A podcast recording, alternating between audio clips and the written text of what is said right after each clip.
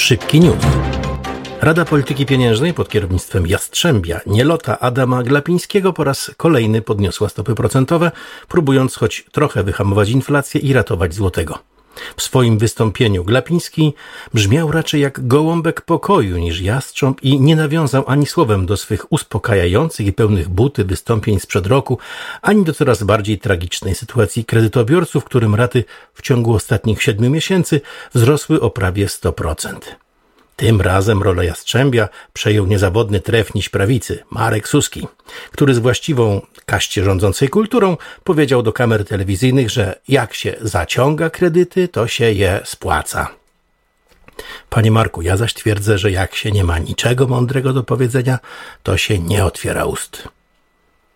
Janusz Kowalski, ziobrysta i spec od zamkniętych kopalni, ma ostatnio bardzo płodny okres. Ostatnio wezwał na Twitterze do zablokowania Donaldowi Tuskowi unijnej emerytury.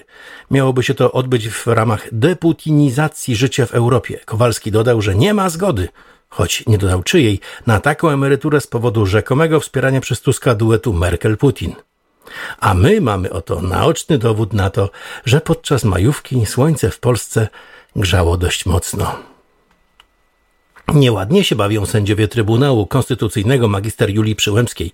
Sześcioro z nich, w tym sama szefowa, ukryło swoje oświadczenia majątkowe, które z natury swej, jeśli dotyczą osób publicznych, muszą być jawne.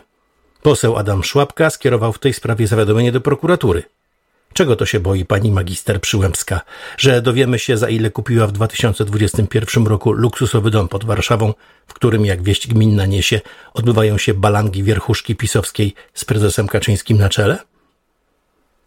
Dzięki działaniom polskiej partii rządzącej i jej politruków Polska spadła w rankingu wolności mediów z 18 na 66 miejsce.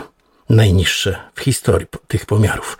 Za między innymi Niger, Fidżi i Burkina Faso. Kurski, Kamińska, Przybytek czy Karnowscy mogą być z siebie dumni. W kilka lat cofnęli polskie dziennikarstwo do poziomu realnego socjalizmu z lat stalinowskich. Minister Czarnek potwierdził, że wraca na ścieżkę legislacyjną z nową ustawą oświatową, która ubezwłasnowolni dyrektorów szkół oraz częściowo nauczycieli.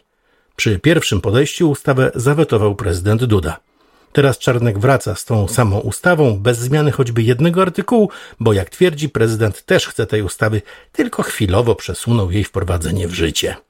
Ciąg dalszy nastąpi.